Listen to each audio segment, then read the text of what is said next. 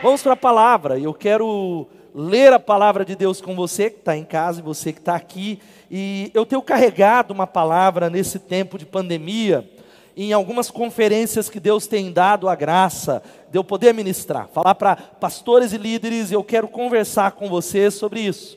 O centro do coração de Deus. Vamos falar isso todos juntos? Será que existe um centro do coração de Deus? Será que existe algo que Deus deseja, talvez como algo prioritário para você, para a igreja dele? E eu quero convidar você mais uma vez, depois você vai ficar sentado, a ficar em pé e abrir a sua Bíblia no, no Evangelho de João, capítulo 15. Fique de pé, querido. O Evangelho de João, capítulo 15, nós vamos ler os versos de 1 a 8. Você que está em casa, fique de pé, meu irmão, para você interagir. João, capítulo 15, nós vamos ler os versos de 1 a 8, que diz assim. Eu sou a videira verdadeira e meu pai é o agricultor. Todo ramo que estando em mim não dá fruto, ele corta, e todo que dá fruto, ele poda, para que dê mais fruto ainda. Vocês já estão limpos pela palavra que lhes tenho falado. Permaneçam em mim e eu permanecerei em vocês. Nenhum ramo pode dar fruto por si mesmo, se não permanecer na videira. Vocês também não podem dar fruto se não permanecerem em mim. Eu sou a videira, vocês são os ramos. Se alguém permanecer em mim e eu nele, esse dará muito fruto, porque sem mim vocês não podem fazer coisa alguma. Se alguém não permanecer em mim, será como o ramo que é jogado fora e seca. Tais ramos são apanhados, lançados no fogo e queimados. Se vocês permanecerem em mim e as minhas palavras permanecerem em vocês, pedirão o que quiserem e lhes será concedido. Meu Pai é glorificado pelo fato de vocês darem muito fruto, e assim serão os meus discípulos. Eu queria que você repetisse comigo o versículo 8 todos, você que está em casa, você que está aqui junto, vamos ler todos juntos. Meu Pai é glorificado pelo fato de vocês darem muito fruto, e assim serão meus discípulos. Vamos orar. Eu queria que você orasse agora pedindo a Deus que Ele falasse. Eu queria que você pedisse a Deus agora que Ele incomodasse você que Ele tirasse você da zona de conforto. Abra o seu coração. Talvez você que está em casa desanimado precisa de um toque do Senhor. Talvez já foi tocado num período de intercessão, mas diga a Deus: Eu quero te ouvir, Senhor. Em nome de Jesus, a tua igreja está reunida de maneira online, de maneira presencial. A tua igreja está reunida aqui em Piracicaba, mas em tantos lugares, em Americana, em AMB, em Rio das Pedras, ó Deus, em Limeira, no Rio de Janeiro, ó Deus, em Cerquilho, em tantas cidades que nós temos alcançado, em outras nações. Clamamos agora que o Senhor toque o teu povo, que o Senhor toque em nós. O Senhor nos incomoda, nos tira da nossa zona de conforto. Eu clamo que o Senhor glorifique o teu nome, edifique a sua igreja, nos cure, nos restaure, em nome de Jesus. Amém e amém. Pode se assentar, meu irmão. Você deseja agradar a Deus? Será que você que está aqui, está em casa, deseja de verdade agradar ao Senhor, aquele que te salvou? Será que você deseja viver uma vida que faça a diferença? Quantos desejam isso que estão aqui? Digam amém. Viver uma vida e viver uma vida que faz a diferença não é como temos pregado, pregamos na série um mês para viver, não é dinheiro, não é seguidores, mas é agregar valor na vida de pessoas, é ser instrumento de Deus e ser uma bênção é ser alguém que é o instrumento de trazer vida. E como é que nós podemos fazer isso? É realizar aquilo que está no centro do coração de Deus. Fazer a diferença e agradar a Ele. Mas a pergunta que se faz, eu sei que você está fazendo, mas o que está no centro do coração de Deus? Eu nem sabia que Deus tinha um coração, e quanto mais um centro do coração.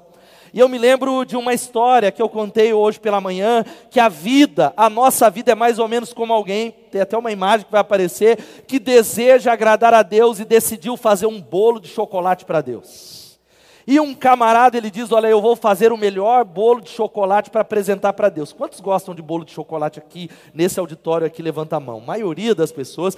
E essa pessoa, ela passa a vida dela preparando o melhor bolo de chocolate os melhores ingredientes, ele faz os melhores cursos, ele entra nos canais lá do YouTube, o canal lá, é, sei lá, da NACA, sei lá, quem acompanha a cozinha, do Rodrigo Hilbert, e ele, e ele faz um bolo, e quando Deus o chama, Jesus diz: Vinde a mim, bendito do meu Pai, o que tem em suas mãos? Ele diz: Senhor, eu tenho para ti um bolo de chocolate. E Jesus olha para ele e diz assim: que legal, querido, mas eu nunca gostei de bolo de chocolate, eu gosto é mesmo de baunilha. Entrega o bolo de chocolate para Gabriel, para Miguel, eles gostam de chocolate.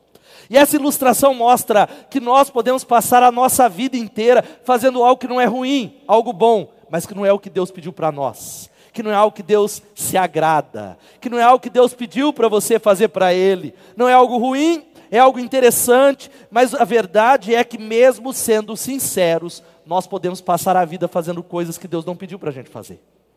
E nós sabemos disso como cristãos. Quantos são discípulos, digam amém de que nós dizemos que as pessoas lá de fora eles falam algo que todos os caminhos levam a Deus, não é verdade, Jesus é o caminho, mas quando se trata de fazer coisas para Deus, nós dizemos coisas tais como: se é de coração, Deus vai aceitar, se é algo que você faz, não importa o que seja, se é algo que é com sinceridade, é o que importa, e corremos o risco de investir a vida toda fazendo bolo de chocolate corremos o risco de viver a vida toda fazendo algo que não agrada a Deus. E esta é uma verdade. Nós achamos que se a gente gosta, Deus vai se agradar, mas Jesus não é como a maioria de nós. Eu citei hoje de manhã.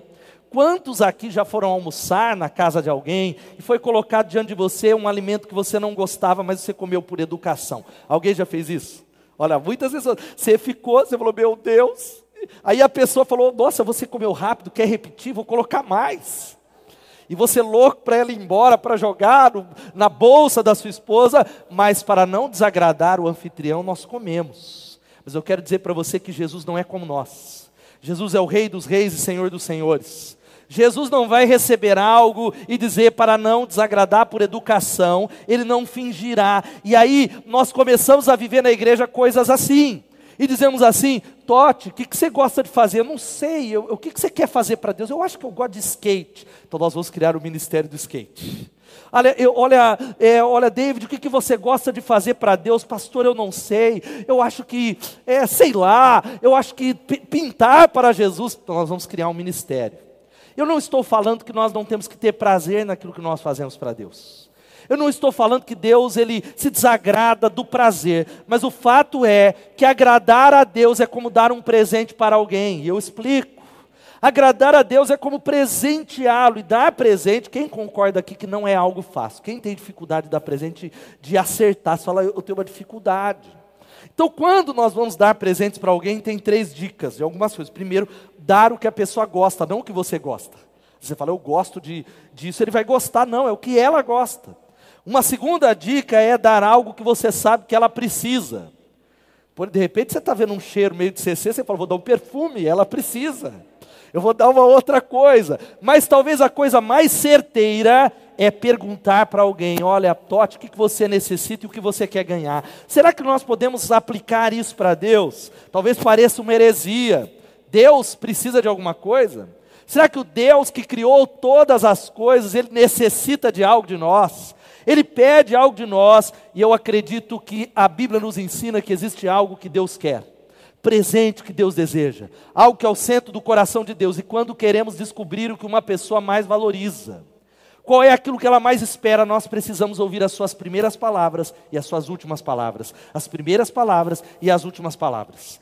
As últimas palavras de Jesus estão lá na cruz do Calvário, mas as primeiras palavras de Deus estão nesse texto que vai aparecer na tela, Gênesis capítulo 1, versículos 27 e 28. Eu queria que você que está aqui lesse comigo, vamos ler todos juntos? Criou Deus o homem, a imagem de Deus o criou, homem e mulher os criou, Deus os abençoou e lhes disse: Sejam férteis e multipliquem-se, encham e subjuguem a terra, dominem sobre os peixes do mar, sobre as aves do céu e sobre todos os animais que se movem pela terra. O primeiro desejo, centro do coração de Deus, quando Ele cria o homem, Ele olha para Adão e diz assim: Adão, eu o criei a minha imagem e a minha semelhança.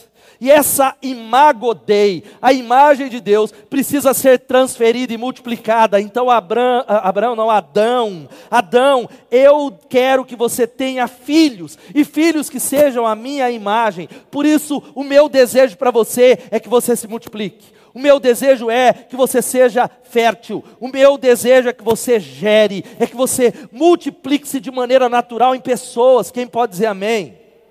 Esse era o desejo desde o início da criação, mas você já sabe a história, eu não preciso contar ela toda para você, de que Adão pecou, Eva pecou, e aquela imagem de Deus, a a imagem de Deus foi manchada pelo pecado, a natureza foi maculada, e por isso, sabe o que, que acontece? Nós continuamos tendo filhos naturais, quem pode dar um glória a Deus?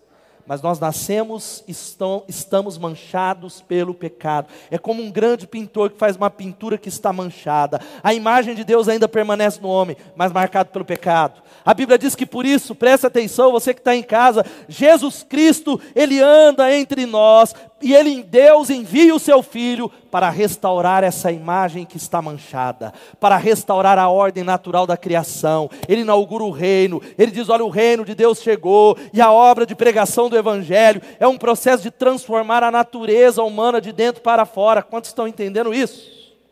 O problema do Brasil não é político, precisamos votar bem, precisamos votar melhor, escolher os nossos candidatos, mas nosso problema não é de ideologia. O problema do Brasil é de dentro para fora é um problema do coração do homem, é um problema na natureza, não importa quem você coloque no poder. Quantos aqui é, podem dizer, eu estou cansado de votar errado? Quem pode levantar a mão e falar, eu estou cansado, porque existe um problema no chip. E Deus ele diz assim: agora, um novo processo através da grande comissão, através de Adão, nós geraríamos filhos naturais. Agora, através da ordem da grande comissão, nós somos chamados a gerar filhos espirituais. Louvado seja o nome de Jesus. Quem pode dizer amém? Por isso, esse é o chamado para nós. Essa palavra, antes que você descanse do culto, vá para o seu celular, vá para o Cartola, que tem gente que fica no culto no Cartola. Eu estou vendo, viu, irmão? Você aí na, na liga do Cartola da Bethesda, no conectado no culto. Vai, vem para o culto, irmão. Deixa o Cartola, acaba o culto, vai. Depois você vai para o Cartola, em nome de Jesus. Quem pode dizer amém aqui nesse lugar aqui? Diga amém. Fica tranquilo. Foca em Deus, que você vai melhor no Cartola. Quem sabe ele te revele que o Nenê fez dois gols hoje. Deus abençoe os corintianos, aleluia. Mas o fato é que o Senhor, Deus Todo-Poderoso, essa palavra para você sair incomodado, Ele nos chama para mudar o mundo, Ele nos chama para fazer a diferença, e por isso, cada cristão é um ministro dentro da igreja, um missionário no mundo. Esse é o nosso chamado. Eu acredito naquilo que o Dr. Ralph Winter ele diz que evangelismo é uma igreja crescendo onde está, missões é uma igreja crescendo onde ela não está. Nós somos chamados e o coração de Deus é gerar filhos e muitos filhos. Por isso que João 15:8 diz que meu Pai é glorificado pelo fato de vocês darem muito fruto e assim serão os meus discípulos. Discípulos não são aqueles que fazem coisas, mas aqueles que geram pessoas para Deus. Eu quero deixar alguns conselhos, como eu fiz nessa manhã. Quais são os conselhos nessa, manhã, nessa noite para agradarmos o coração de Deus? Quantos querem agradar a Deus, digam glória a Deus. Primeiro conselho é o seguinte, que vai aparecer aqui: Deus não nos criou para fazermos coisas para Ele, mas para que geremos muitos filhos, a sua imagem e a sua semelhança. Louvado seja o nome de Jesus. Deus não nos criou para fazermos coisas para Ele. Deus não criou você pura e simplesmente para fazer, fazer, fazer, fazer e realizar coisas que são como bolo de chocolate, que não são coisas ruins, que são sinceras, que são com boas intenções, mas que não fazem parte do centro do coração de Deus. É o paradigma do fazer contra o paradigma do gerar. A igreja evangélica é uma igreja que faz muito. Quem concorda que a igreja faz muita coisa? Ela faz, e a gente faz obras sociais, e a gente faz, e a gente coloca zumba na igreja, e a gente, a igreja Bethesda gosta de atividade. E a gente faz isso e faz campeonato de futebol, e a gente faz cartola, e faz ministério, e cria ministério do chá com bolacha, e cria tudo. Mas o grande problema é que Deus talvez está falando, filho, isso está agradando o homem, mas eu não chamei vocês para fazerem coisas.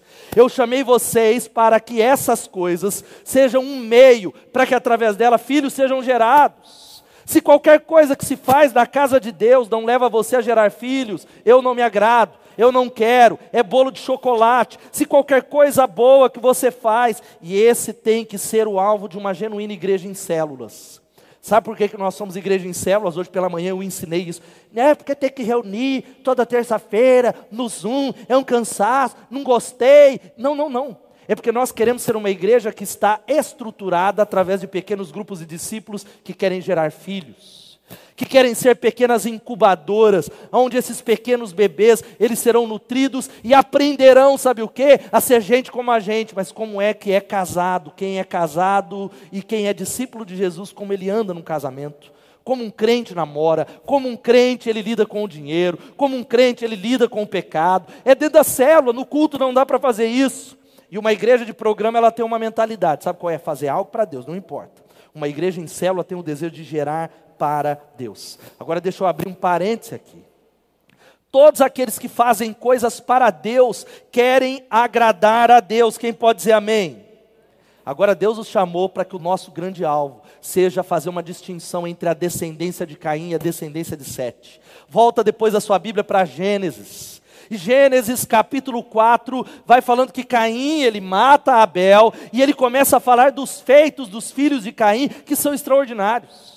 Eu não sei se você sabe que Caim, os descendentes que criaram as cidades, foram eles que criaram armas, foram eles que foram os criadores das, de música, e tantos feitos notáveis, os grandes caçadores da antiguidade vêm da descendência de Caim.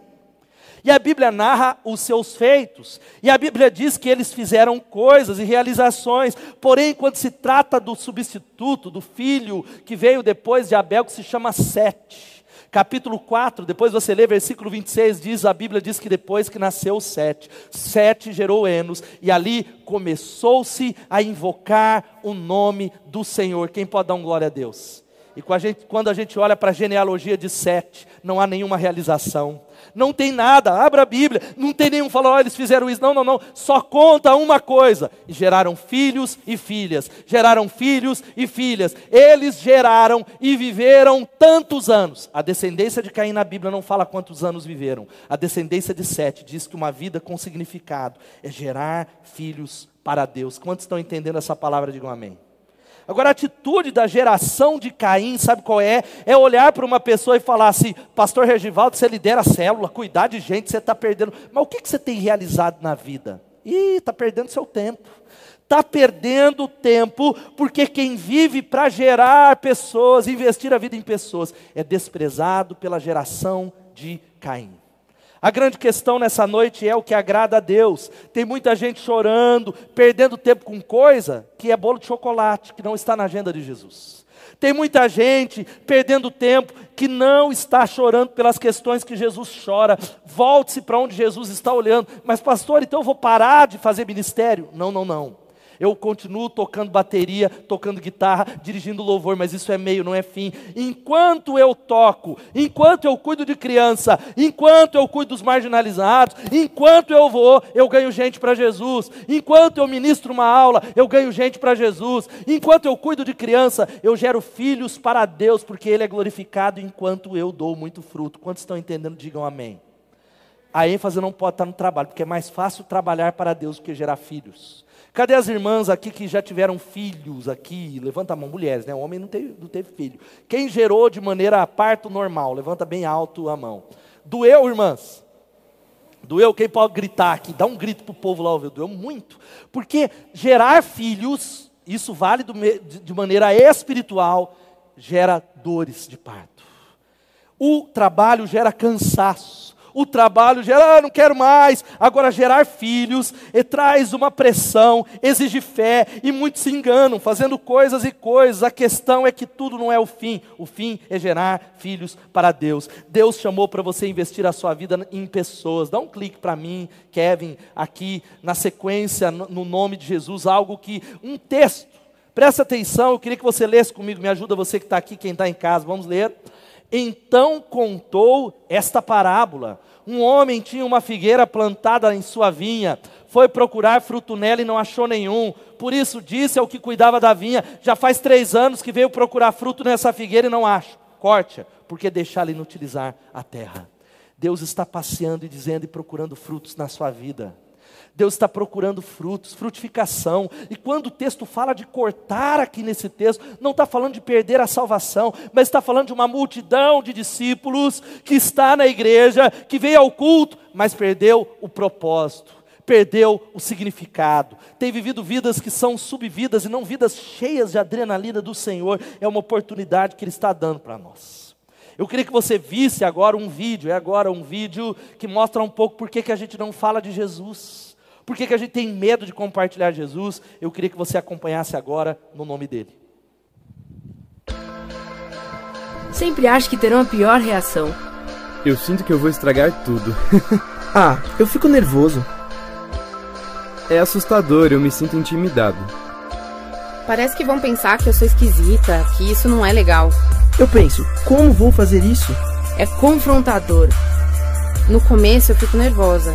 Fica aquele pensamento: o que, que eles vão pensar de mim? No início é confuso, tipo, como vou falar para alguém sobre Jesus? Eu geralmente não tenho esse tipo de conversa porque são assustadoras. Eu simplesmente as amo, sabe? Mas se isso mudar a vida deles? E se eles reagirem bem a isso? Você não sabe qual poder que a sua palavra tem. Eu acho que eu fico muito preocupado com o que elas estão pensando, se estão me julgando. Jesus pode soar algo muito doido para eles. Acho que esse é um medo real, mas será que isso é a pior coisa que pode acontecer? Imagina que da hora compartilhar sobre Jesus. Eles até podem pensar: ah, não, estou falando sobre Jesus. e aí, esse é o seu momento. Quando eu começo a falar, eu penso: ok, estou falando da minha fé. É um sentimento de outro mundo. E daí eles ficam super curiosos.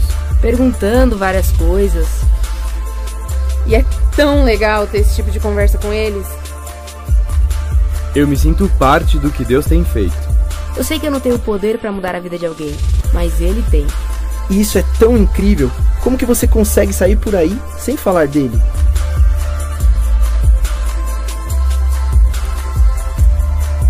Aleluia, aleluia, aleluia. Aplauda ele, querido. Deus está procurando uma geração que frutifique. Deus está procurando uma igreja, edificando uma igreja que ganhe pessoas, que multiplique, entenda que as pessoas estão morrendo, indo para uma eternidade sem Deus. E existem dez maneiras práticas de você começar a compartilhar sua fé. Eu citei rapidamente de manhã, que vai aparecer primeiro, ofereça um testemunho da vida transformada. Quantos aqui foram salvos? Dão glória a Deus. Mas a gente se esquece de onde Jesus nos tirou. Nós precisamos contar para as pessoas. Você precisa gravar esse testemunho publicar na rede social, mandar para alguém. Ore nominalmente pelas pessoas que você está evangelizando. Todo dia eu estou orando, Deus salva os meus vizinhos. Salva pessoas, salva os meus amigos, salva os meus familiares, livra ele, abre os olhos. Senhor, não me deixa ficar tão insensível que eu conviva com eles, sem esse senso de urgência de que há salvação em Jesus. Sem Jesus eles estão perdidos. Use a boa mordomia da sua influência: café, almoço, uma ligação no WhatsApp, uma mensagem. Use o seu WhatsApp. Eu falei que toda semana, não é só antes da UE, eu tenho mandado mensagens para amigos que não conhecem a Jesus. Eu digo, eu estou orando por você e pela sua casa. Olha, meu telefone está aberto para você. Ouça essa mensagem, veja essa música. A Elô tem feito isso. Use, use sua rede social. Quantos tem redes sociais aqui? Levanta a mão. Tem irmão que, se, se fosse pela rede social, você nem saberia que ele é crente. Um agente secreto de Jesus. E eu quero dizer para você que o dedo tecla do que está cheio o coração.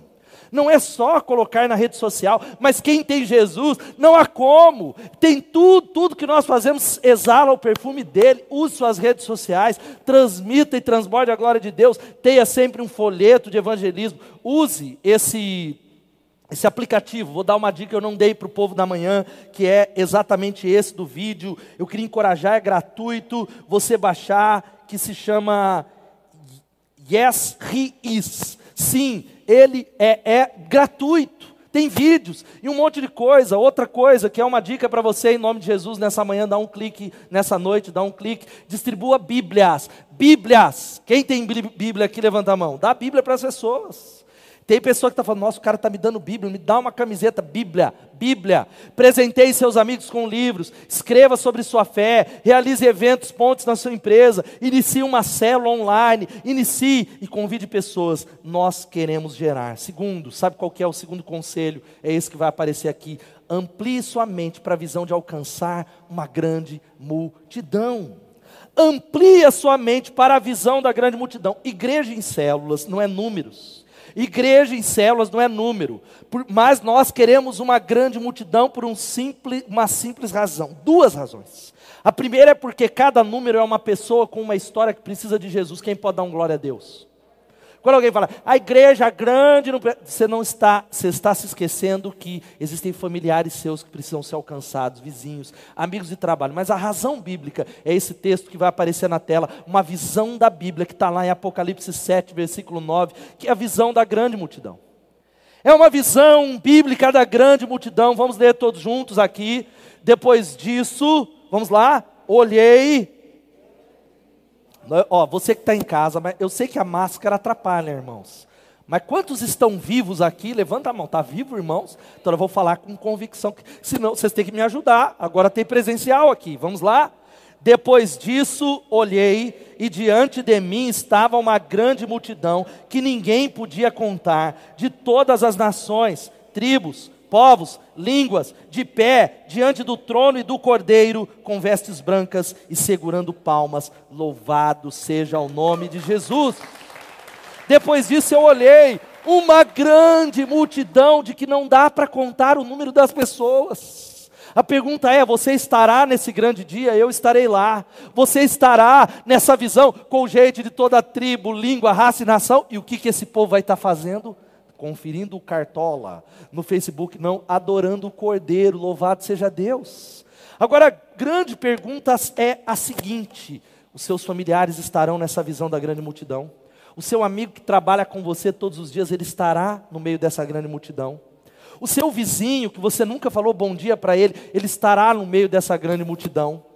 Talvez pessoas que você cruza, o motorista da sua empresa, o dono da padaria, o dono da farmácia, ele estará ali em pé nessa grande multidão que ninguém pode contar. Esta é a visão, e por isso que de, dentre tantas estratégias nós escolhemos os pequenos grupos que vão se espalhar, vão se espalhar em cada rua da cidade, para que possamos orar, presta atenção como John Knox. John Knox orou: Senhor, dá-me a Escócia ou eu morro. Whitfield, ele lutava com Deus e dizia: Senhor, se o Senhor não me dar almas, retira a minha. John Bunyan declarou na pregação: Eu não podia contentar-me sem ver o fruto do meu trabalho.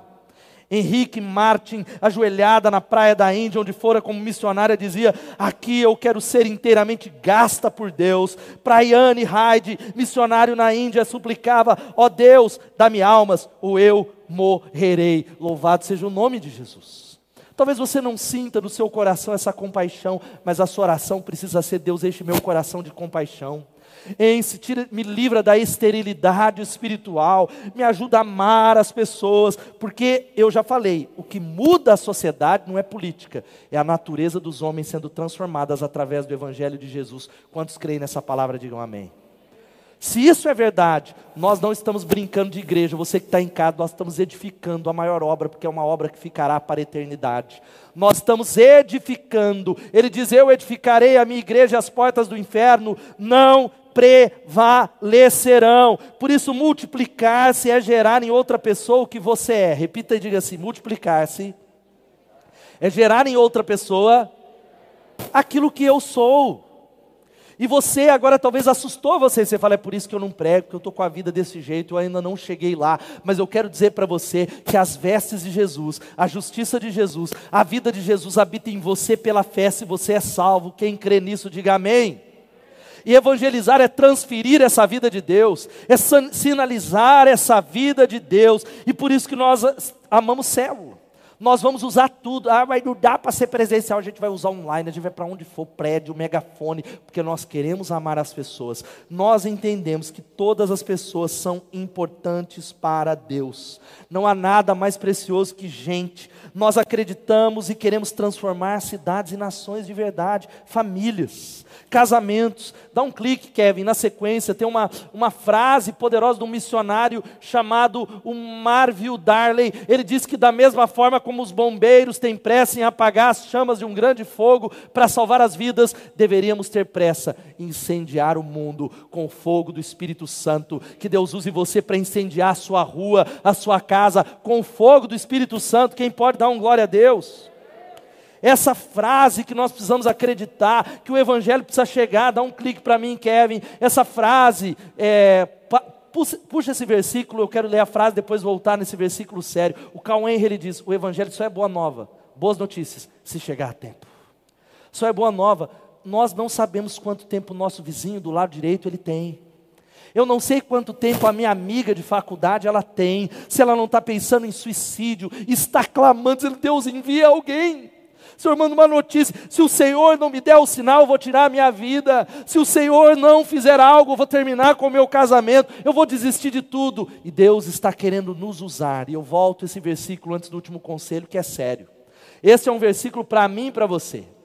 Ezequiel vai dizendo algo sério, que é o seguinte: Deus está dizendo, quando eu disser a um ímpio que ele vai morrer, e você não o advertir, nele falar para dissuadi-lo dos seus maus caminhos, para salvar a vida dele, aquele ímpio morrerá por sua iniquidade, mas para mim você será o responsável pela morte dele.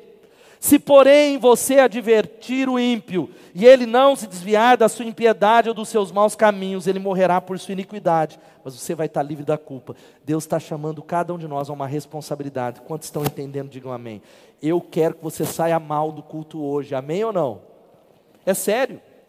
Minha oração foi Deus, eu preparando essa mensagem, eu fiquei incomodado e mal, que a gente saia daqui é incomodado incomodado, incomodado, diz inconfortavelmente mexidos, entendendo que essa responsabilidade no nome de Jesus é o último, o último conselho é esse que vai aparecer aqui. Precisamos alinhar o nosso foco, sabe como? Fazendo discípulos, fazendo discípulos para a glória de Deus. Não é só gerar filhos, há muita gente que gera filhos e joga para outro cuidar.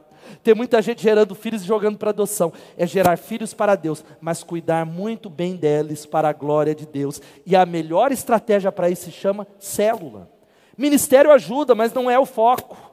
Ministério, é qualquer coisa que se faz na igreja de Deus é muito boa. Agora a célula é a melhor estrutura para que possamos pegar esses pequenos discípulos e fazer discipulado. Sabe o que é discipulado? Discipulado não é divã e não é fofoca. É Cristo vivendo dentro de nós, preste atenção, sendo reproduzido na vida de outras pessoas. Quantos estão entendendo, digam amém. Cristo sendo desenvolvido em mim, é a minha vida sendo alinhada à cruz, eu tomar a cruz e falar, ó oh Deus, seja feita a tua vontade, não a minha. Senhor, eu te amo. Senhor, transforma, me ajuda, muda o meu casamento. Eu quero andar com pessoas e ensinar isso. O que eu tenho crescido com Deus? Eu quero andar com os meus vizinhos e talvez você que talvez, ah, mas eu não cresci tanto, mas os seus vizinhos ainda nem conhecem a Jesus. Segurar uma mamadeira, falar, olha, Jesus mudou a minha vida, eu quero te ensinar a Bíblia, eu quero te levar para a minha célula, revolucionar. Discipulado é Cristo em nós sendo transferido para dentro das outras pessoas. Irmãos, e eu não tenho dúvida que isso vai mudar o mundo. Quem pode dar um glória a Deus? Eu não quero ser simplista, não tem, ó, eu creio nos psicólogos, não, eu creio em Deus, mas eu, eu creio no trabalho dos psicólogos. Tem psicólogos aqui? Levanta a mão. Existe ajuda. Eu creio em terapeutas, mas eu não quero ser simplista, mas é fato. Olha aqui, casamento, casamento, eu tenho observado isso de que muitos estão com problemas no casamento. Ah, eu preciso. Não, é simplesmente pela falta do enchimento do Espírito Santo. É simplesmente porque não crucificou. Se você for cheio com o Espírito Santo de verdade, quem pode dar um glória a Deus? Se você dizer, Deus, eu estou entregando a minha vida, eu estou crucificando, seu casamento vai ser revolucionado em nome de Jesus. A solução para o casamento é cruz. Eu amo a minha esposa, eu rego esse casamento, mas se não for a cruz, o meu ego toma frente. Eu não dou o braço a torcer, eu não perdoo, eu esmago, talvez ela me esmaga, nós nos distanciamos. A cruz é a solução, o poder do Espírito Santo. Queremos ser cheios com o Espírito Santo, e Deus está nos chamando para sair daqui, nessa, nessa noite, e uma crise se instalar dentro do seu coração. Talvez você vai sair e falar, eu, eu vou parar de servir no multimídia, não é isso que é essa mensagem vou parar de dar aula do CTM, vou parar de tocar porque eu não quero ser da geração de Caim. Não é isso.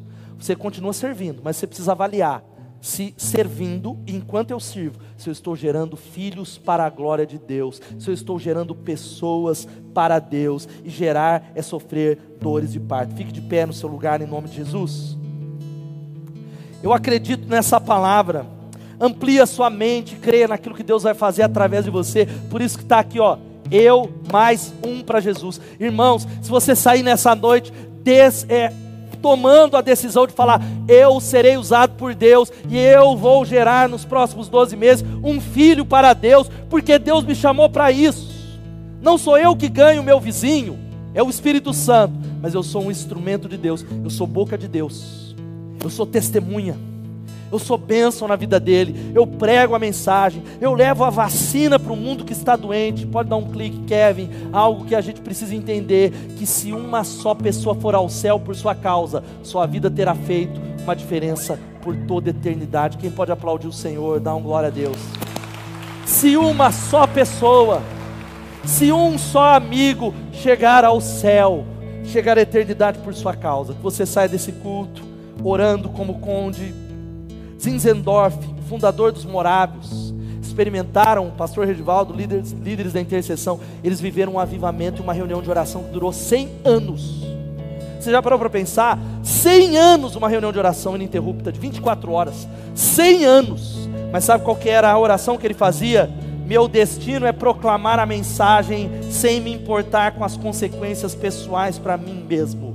Que possamos orar e antes da gente cantar, nossa oração vai ser assim: Deus, me dá filhos. Deus, eu não vou me contentar com a esterilidade da minha célula. Eu não irei me contentar e dar desculpas porque eu sou estéril. O Senhor não me fez para ser estéril. Há em mim o poder de gerar que é dado pelo poder do Espírito Santo. Quem pode dizer amém? Toda vez que eu penso que é difícil levar alguém a Jesus, eu me lembro que Jesus ele falou assim para os discípulos em Mateus 4:19: Sigam-me, vinde a mim e eu vos farei pescadores de homens. Ele está dizendo assim: você que é tímido, você que não sabe como começar, ele está dizendo: eu vou tornar você pescador de homens. Sou eu que vou fazer isso. Sou eu que vou te dar um filho espiritual. Você deseja, você quer. Então nós vamos, antes de cantar, orar agora. Todos nós dizendo: Deus, eu quero ser usado onde eu estou. Senhor, eu estou tomando a decisão de gerar, gerar e agradar o teu coração. Começa a pedir a Deus. Sabe o que, que você vai orar agora por pessoas que você se encontra todo dia? Pedindo que o Espírito vá primeiro sobre eles, os incomodando, pedindo a Deus que Deus crie a partir de amanhã encontros sobrenaturais. Sabe o que vai acontecer se você ficar atento? Lá na hora do café, algum amigo vai se abrir com você e falar: o meu casamento está muito ruim, e você vai entender que é esse encontro, e você vai poder falar: olha, posso orar por você agora? Pessoas vão talvez passar no seu no seu trabalho, na sua padaria, no seu salão e vão desabafar. E Deus vai falar: seja ousado, ore por essas pessoas, ame essas pessoas, chore com elas, seja instrumento de Deus para a glória de Deus. Mas eu queria que você orasse, levantasse as suas mãos. Não olhe para você, não olhe para as suas falhas, não olhe para os seus pecados. Diga: Deus, eu quero ser usado, usa-me, Senhor, usa-me, Rei da Glória. Começa a orar.